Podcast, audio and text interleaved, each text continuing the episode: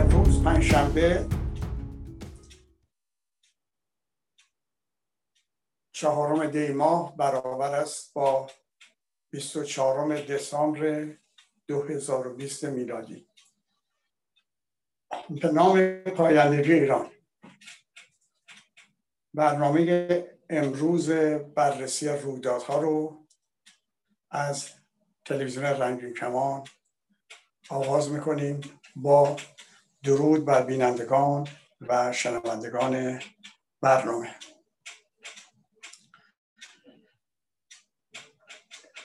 فکر کردم که ما ضمن بررسی رویدادهای هفته که خب شتاب پیدا کرده و خیلی وقتا به بررسی همه اونها نمیرسیم و به ناچار برخی از اونها رو انتخاب میکنیم، برمیگزینیم و در موردش بررسی میکنیم. فکر کردم با توجه به اون چه در کنار این رویدادها اتفاق میفته که با سرنوشت امروز و آینده ایران هم میتونه میتونه پیوند داشته باشه، به برخی از اونها اشاره بکنم. ولی قبل از هر چیزی میخوام بگم که دوست گرامی دارم که از آلمان تماس گرفت با من هفته گذشته و یادآور شد که اپوزیسیون به معنی مخالفه و بنابراین من اونجا که اشاره کرده بودم ما اپوزیسیون نداریم، ایشون میگفت نه خیر درست نیست. البته درستم توضیح میداد، میگفت خود اپوزیسیون یعنی مخالف و ما این همه گروه و افراد مخالف جمهوری اسلامی داریم، نمیشه گفت اپوزیسیون نداریم.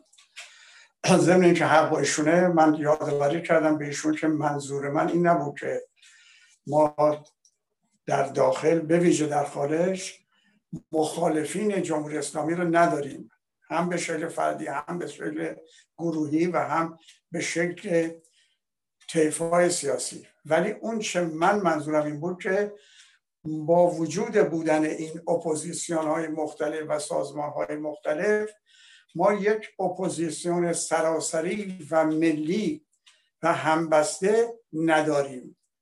یعنی ما فاقد یک اپوزیسیون پیوسته، همبسته و یا نهضت یا جنبش نداریم که بتونیم بگیم در مقابل تسلط استبداد اسلامی این اپوزیسیون هم در مقابلش به صورت یک پارچه وجود داره و مورد تایید همه آزادیخواهان و همه عاشقان ایران هست. من این توضیح رو بهشون دادم، تصور میکنم قانع شده باشن. فکر کردم که شاید کسانی از بینندگان و شنوندگان برنامه باشن که این پرسش براشون پیش اومده باشه، لازم دیدم که اینو توضیح بدم. در هفته که گذشت آیت الله امجد به هر حال به صدا در اومد، ضمن مخالفت با وضعیت جنایاتی که کردن و وضعیت ناهنجاری که برای مردم به وجود آوردن و اعدام‌هایی که میکنن به صدا در اومد، به اعتراض در اومد، اعتراض کرد و گفت حتی کشتن اعدام زم روح الله زم و تمام کسانی که از ابتدای استقرار جمهوری اسلامی کشته شدن شهید به حساب میاد. این نشان دهنده اینه که روحانیان خارج از حاکمیت متوجه شدن که این نظام با این جنایت جنایت جنایت ها و با این اعدام ها و با این بدبختی هایی که به وجود آورده، با این دزدی هایی که کرده و میکنه، نه تنها سقوط خواهد کرد بلکه به دنبال خودش حداقل اسلام شیعه رو با خودش خواهد برد و به این دلیل روحانیت خارج از حاکمیت به درستی اینو تشخیص دادن و صدای اعتراض خودشون رو به این استبداد و حمایت از مردم جان به لب رسیدگان بیان میکنند. و طبیعتا باید منتظر بود که دیگران هم این اعتراض ها رو انجام بدن.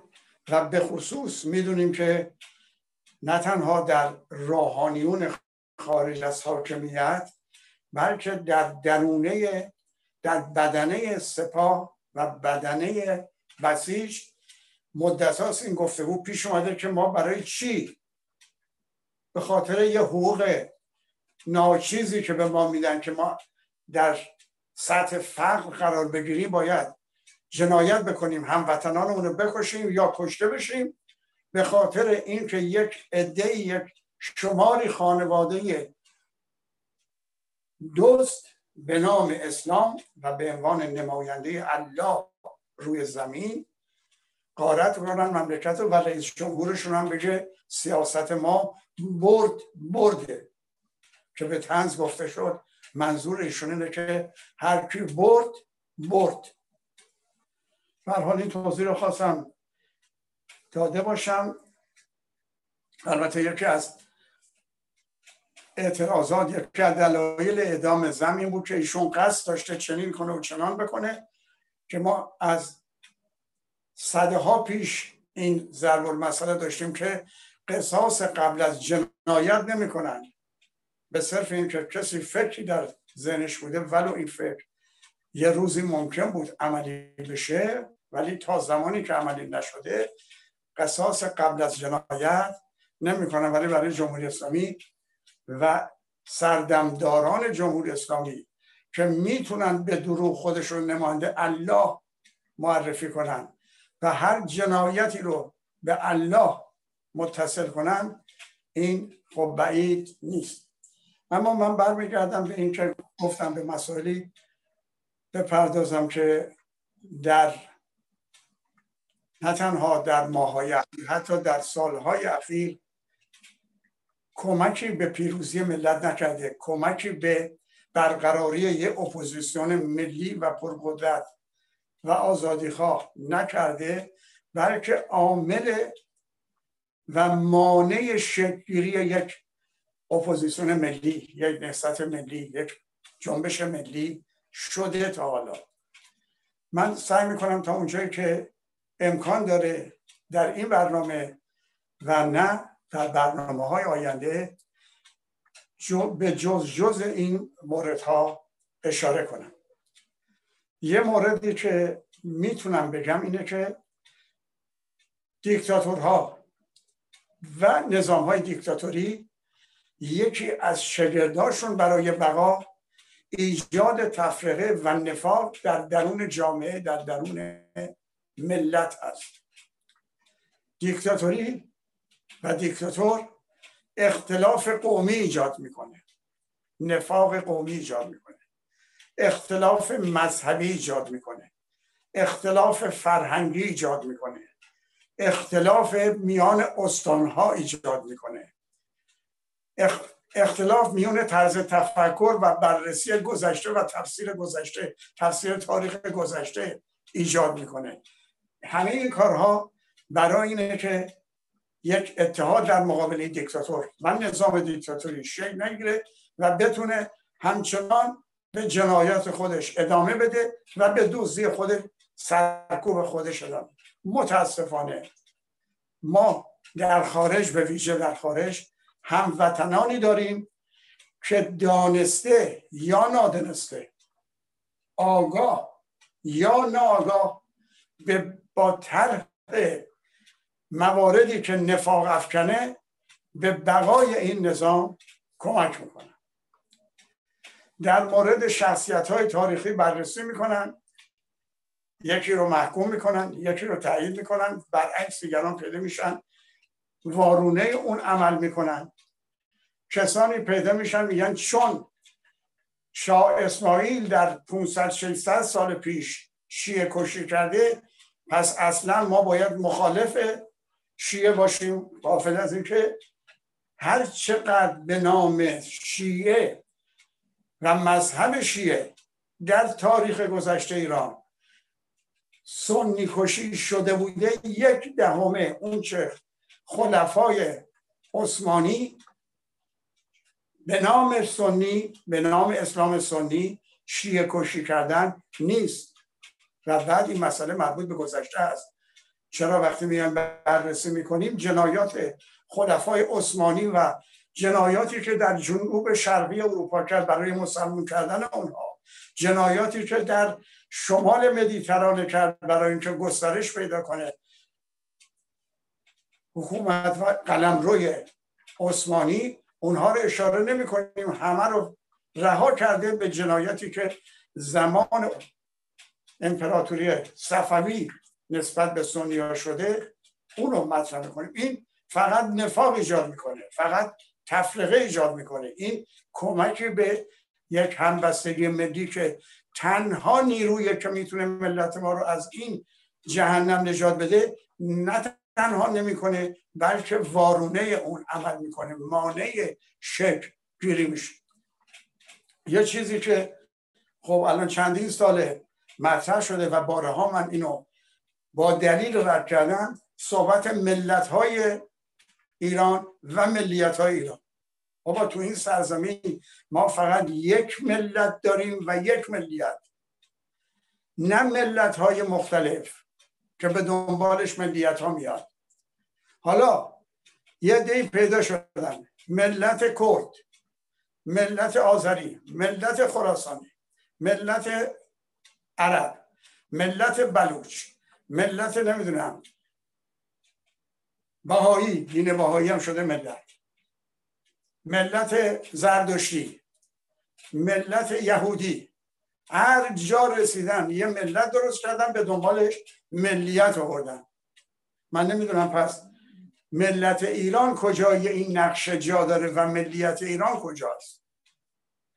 اینها اگر نگم با حسن نیت دارن به این نفاق دامن میزنن، حداقل میتونم بگم روی نادانی است و نادانی از اونجا ناشی شد که سران سران حزب توده بعد از هزار و سیصد و بیست بدون مطالعه تاریخ و بدون بر متاسفانه هنوزم خیلی از مدعیان روشن فکری ما تاریخ رو نخونده، خودشون ناخونده ملا هستن و تاریخ خونده میدونن.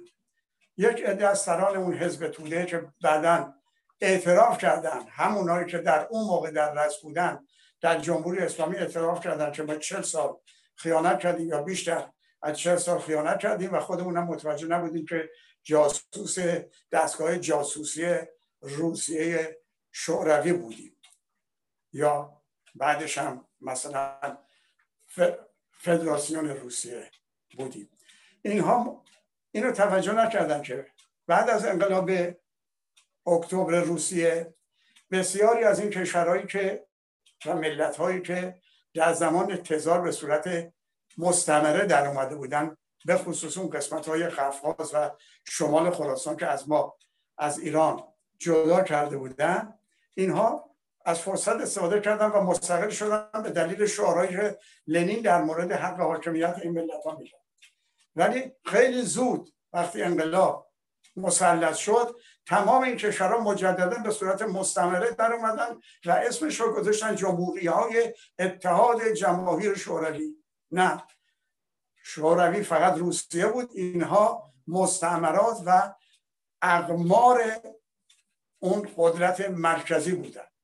خب در نتیجه سران حزب توده به دلیل اینکه این جمهوری‌ها طبیعتاً ملت‌های مختلف بودن و ملیت‌هاشون متفاوت بود، این آوردن در ایران پیاده کردن.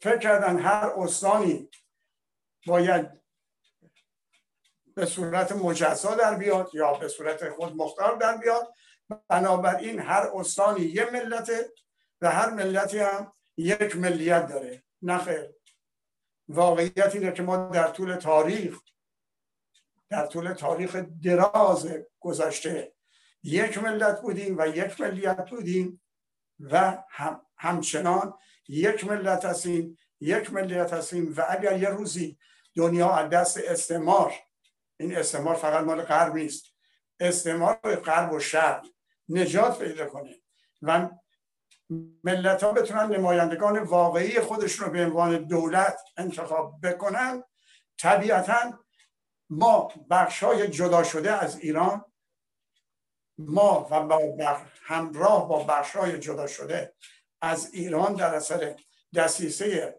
استعمار انگلیس و به خاطر استعمار روسیه تزاری خواهیم توانست به صورت اتحاد با هم یک کشور بزرگ پر جمعیت و از نظر امکانات طبیعی ثروتمند به وجود بیاریم، همونطور که در اروپا به وجود آوردند.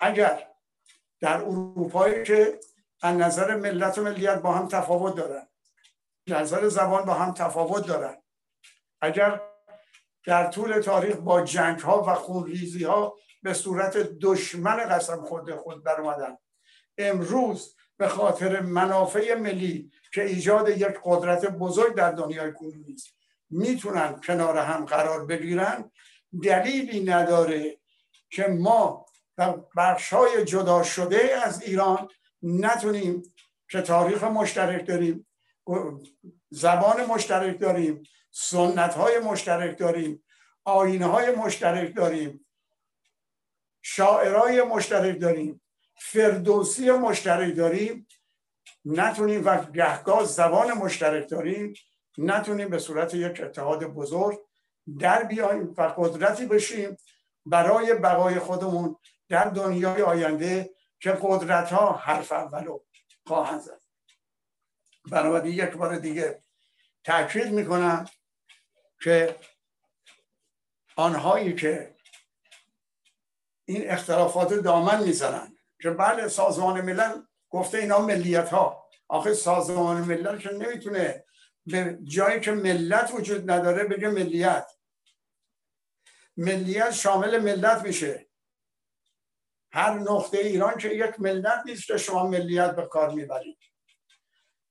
آگاه باشین، من به سهم خودم به عنوان یک عاشق ایران میگم، شما دانسته یا نادانسته، آگاه یا ناآگاه، در خدمت بقای نظام هستیم و در خدمت دشمنان خارجی ایران که منتظرن پس از سقوط نظام به این مملکت لطمه بزنن و بخشایی رو جدا بکنن. شما هم به بقای این نظام کمک میکنین، هم به در خدمت منافع دشمنان ملت ایران، نه دشمنان جمهوری اسلامی هستید. مطلب دیگه هم که باز لازم میدونم اشاره بکنم، گفتم ممکنه مطالبی که من میخوام مطرح کنم و مطرح به ویژه به ویژه برای هموطنان ما در داخل، جوانان ما، شیرزنان ما، عاشقان ایران، شاعران ما، نویسندگان ما، مترجمان ما که عاشق ایران هستند، در ایران تلاش میکنن، باید یادآور بشم ممکنه همه اینا در یه جلسه تموم نشه و لزومی هم نداره تموم بشه. ما در آینده میتونیم بازم به این بحث ادامه بدیم، چه بسا توجه به این مطالب برای همون بررسی های رویدادها هم لازم باشه. یکی از هموطنهای ما در مقاله‌ای که نوشته بود و بازتاب پیدا کرده بود در خارج از کشور هم گفته بود، به درستی بیان کرده بود که ما یک منافع مسلم داریم و یک دولت غیر بناحق، یک دولت یا نظام بناحق. ما نباید از اونچه حق قانونی و طبیعی ملت ایران هست به دلیل مخالفت با نظام دیکتاتوری و ضد ایرانی حاکم بر سرزمینمون عقب نشینی کنیم. این حرف درسته، ما یک حقوق قانونی داریم یا حقوق ملی داریم که باید ازش دفاع کنیم و این بستگی به نظام حاکم نداره، اما این حق فقط شامل حق داشتن بمب اتم نمیشه. درسته که شامل حال استفاده صلح‌آمیز از نیروی اتم میشه و باید بشه، ولی شامل حال این که ما بمب اتم داشته باشیم نمیشه. اصلا ملت ایران، ملت صلح دوست و آرامشخواه ایران در پی جنگ افزار اتمی نیست. این دیکتاتوره که فکر میکنه اگر این بمب داشته باشه میتونه این چند سبایی هم که خودش رو به زور زنده نگه داشته از بین نره. حالا کسای دیگه هم هستن که من در مورد اونا باز بس خواهم کرد که فکر میکنن بمب اتم باعث شده که چین این همه پیشرفت کرده و آمریکا نتونسته سرنگونش کنه یا نفوذ پیدا کنه، که خواهم گفت برمیگرده به بحث دیگه.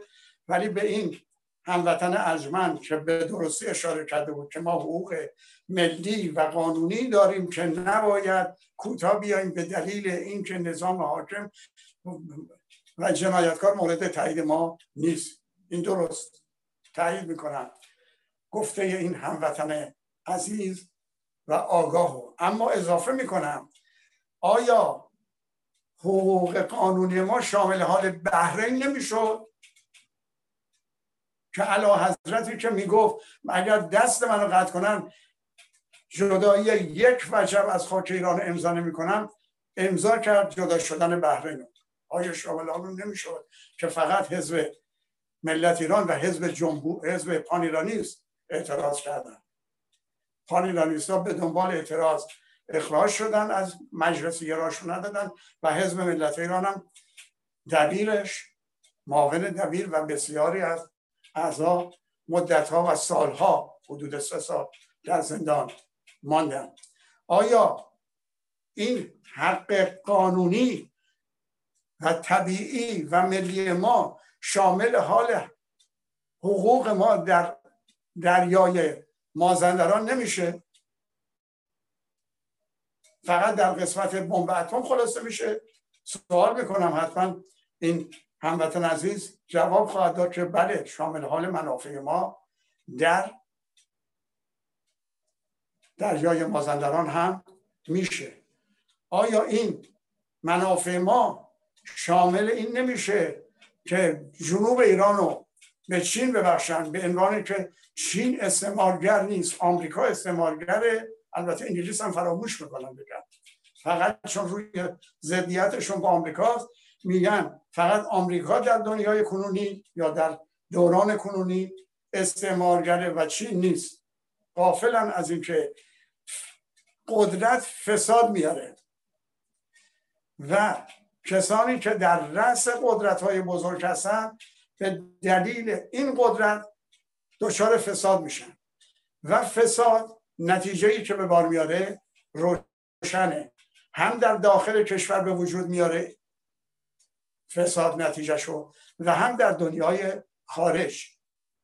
فراموش نکنیم روس روسیه امروز و حتی روسیه بعد از انقلاب اکتبر که به قدرت رسیده بود و کشورهای کناری رو به صورت مستعمره در آورده بود، اینها دیگه سیاست انقلاب روسیه نبود، اینا سیاست قدرت استالین بود که میگفت هر کشوری در دنیا یا با ماست یا ضد ما. بنابراین فساد، قدرت فساد میاره و استالین هم دچار فساد شده بود. آمریکای کنونی که بعضی از هموطنان ما تنها استعمارگر میدوننش، اینها در انقلاب آمریکا پس از اینکه سیزده مستعمره با هم یکی شدن برای استقلال، با انگلیس وارد جنگ شدن که اسپانیا و فرانسه و به هلند به این مبارزین کمک کردن برای که وجود داشت این اپوزیسیون یک پارچه و قدرتمند، کمک کردن. حتی لافایت ژنرال فرانسه در اونجا رفت به کمک واشنگتن و می جنگید با انگلیس برای برقراری استقلال آمریکا. آیا آمریکای امروز که در دست یک درصد سرمایه دار آمریکا قرار گرفته، این آمریکا آمریکای زمان استقلال، زمان واشنگتن، زمانی که جفر جفرسون قانون اساسیش رو نوشت؟ همین به همین دلیل چین هم همینطور. چین چین امروز که دومین قدرت جهان شده، یعنی از سال دو هزار و ده موفق شد ژاپن رو پشت سر بزنه، که من در مورد ژاپنم اگر فرصتی بشه در فرصت دیگه صحبت خواهم کرد. چین امروز چین ماو نیست، ماو تسه تونگ برای استقلال و برای حاکمیت ملی می جنگید. اونم جنگ های بیست و چند ساله و عقب نشینه ده هزار کیلومتری. آیا سردمداران امروز چین، دولت مردان امروز چین همون ماو و چوئنلاو و یاران ماو هستن؟ البته یکی از هموطنان ما اشاره میکنه که مبارزات ماو یا جنگ ماو به خاطر استقلال یعنی ضد استعمار بود و به خاطر ضد فئودالی فئودالیته. من میگم اینطور نیست. ماو به خاطر استقلال چین با ژنرالیست چانگ کایشک میجنگید و چانگ کایشک رو نماینده منافع مالکان فئودالا میدونست.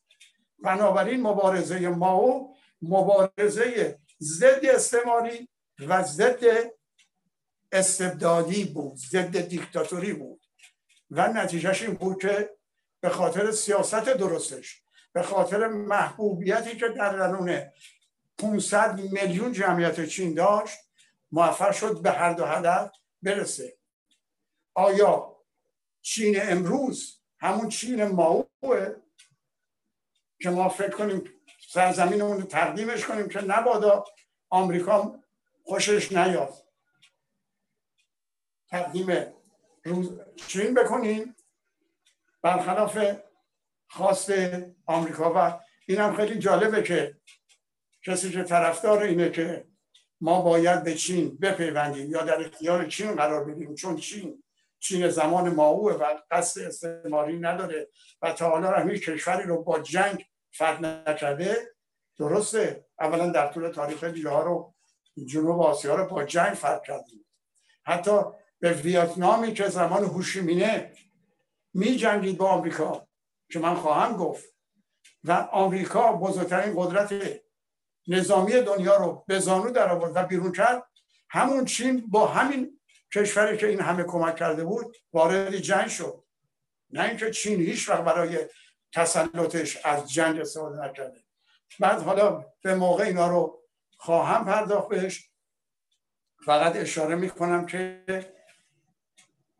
این شخص که به شدت عاشق چینه و به شدت ضد آمریکاست که من مثلا کاری ندارم هر چی میخواد باشه، فقط ایشون یه جا گفت میگویند چین میاد در خلیج فارس، حتی خلیج فارس هم شده ماهیا رو صید میکنه میبره. خب بیرونشون کنید.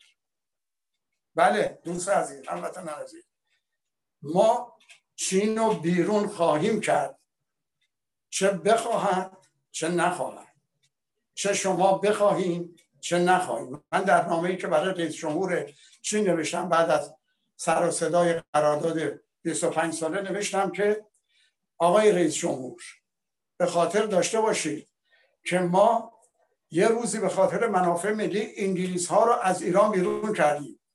ملت ایران انگلیس ها رو بیرون نکرده که چین بیاد جای اونو بگیره و اگر شما با هر نوع قراردادی با جمهوری ورشکسته اسلامی که به خاطر نجات به حد دستاویزی متصل میشه قرار ببندید، این قرار از نظر ما قابل قبول نیست. ملت ایران در آینده اعلام میکنه این قرارداد زمان استبدادی بوده و قابل قبول ملت ایران نیست. بله هموطنان عزیز، نه تنها ما چین رو بیرون خواهیم کرد بلکه هر نوع استعماری رو دیگه بعد از چهل سال مبارزه و چهل سال فراگیری در دانشگاه جامعه، ملتی به وجود اومده که حق خودش رو نه تنها از استعمار غرب، از استعمار شرق هم خواهد گرفت. بنابراین خواستم اینم اشاره بکنم قبل از اینکه به بررسی این مطالب در آینده بپردازم. بگم متاسفانه ما در خارج از کشور، در داخل هم هست ولی این بیشتر در خارج خودشون نشون میده، برای اینکه دسترسی به رسانه ها بیشتره، تلویزیون بیشتر در اختیار هست و ما در خارج حالا منهای تلویزیون های وابسته به استعمار که طرفدار بقای نظام هستن مثل تلویزیون بی بی سی، سایت بی بی سی، تلویزیون آمریکا و خیلی از این کشورها دو گروه ایرانی داریم.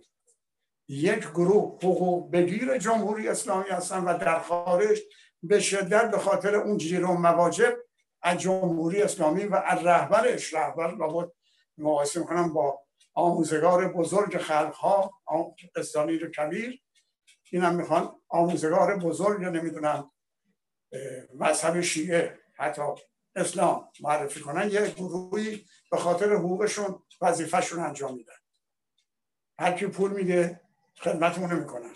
به قول وزیر ناصرالدین شاه از به عرض ناصرالدین شاه رسیدم که قربان بنده نوکر شما هستم، نوکر بادمجون که نیستم. اینهایی که حقوق میگیرن اینا نوکر کسی هستن که بهشون حقوق میده. من با این گروه کار ندارم. حتی در تلویزیونایی که به اسم مخالف به اسم مخالف جمهوری اسلامی عملا در خدمت و به بقای جمهوری اسلامی کمک میکنن بازم کاری ندارم.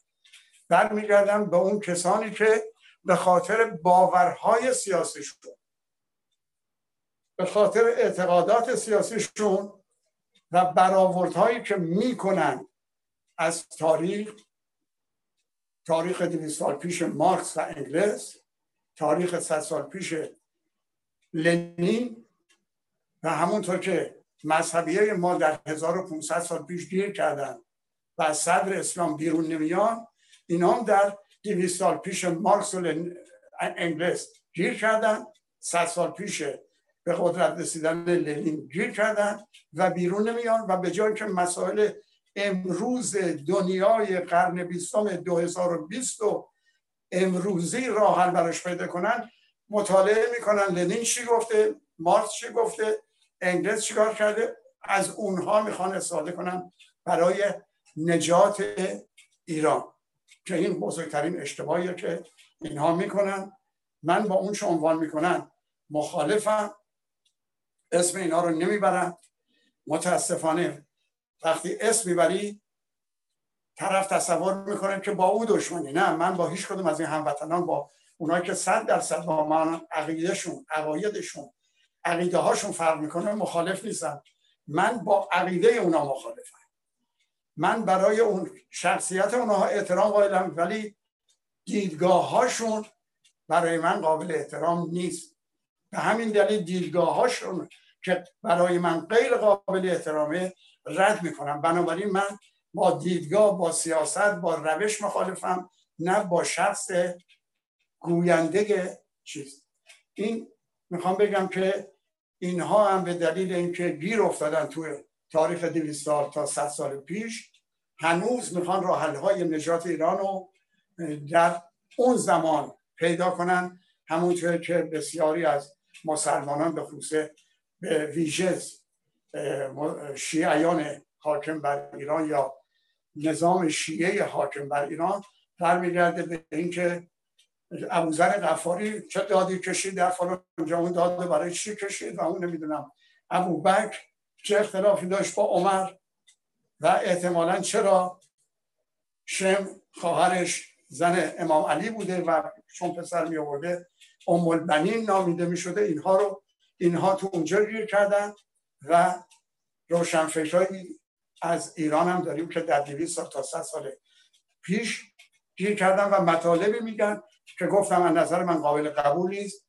قابل رده و دلایل خودم رو در رد این گفته ها که متاسفانه به اشتباه و مربوط به گذشته است در آینده، در برنامه‌های آینده اعلام میکنم و امیدوارم که مورد توجه جوانان ما، دلاوران ما، شیرزنان ما، دانشمندان ما در داخل، سرایندگان اشعار ما، ترانه سرایان ما، ترانه خوانندگان ما، همه اونهایی که به هر شکلی سعی میکنن سنت ایران رو بزرگ نگه دارن و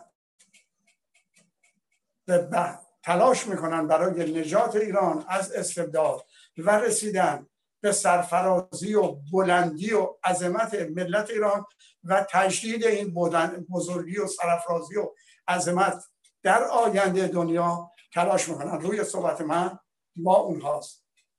پاینده ایران.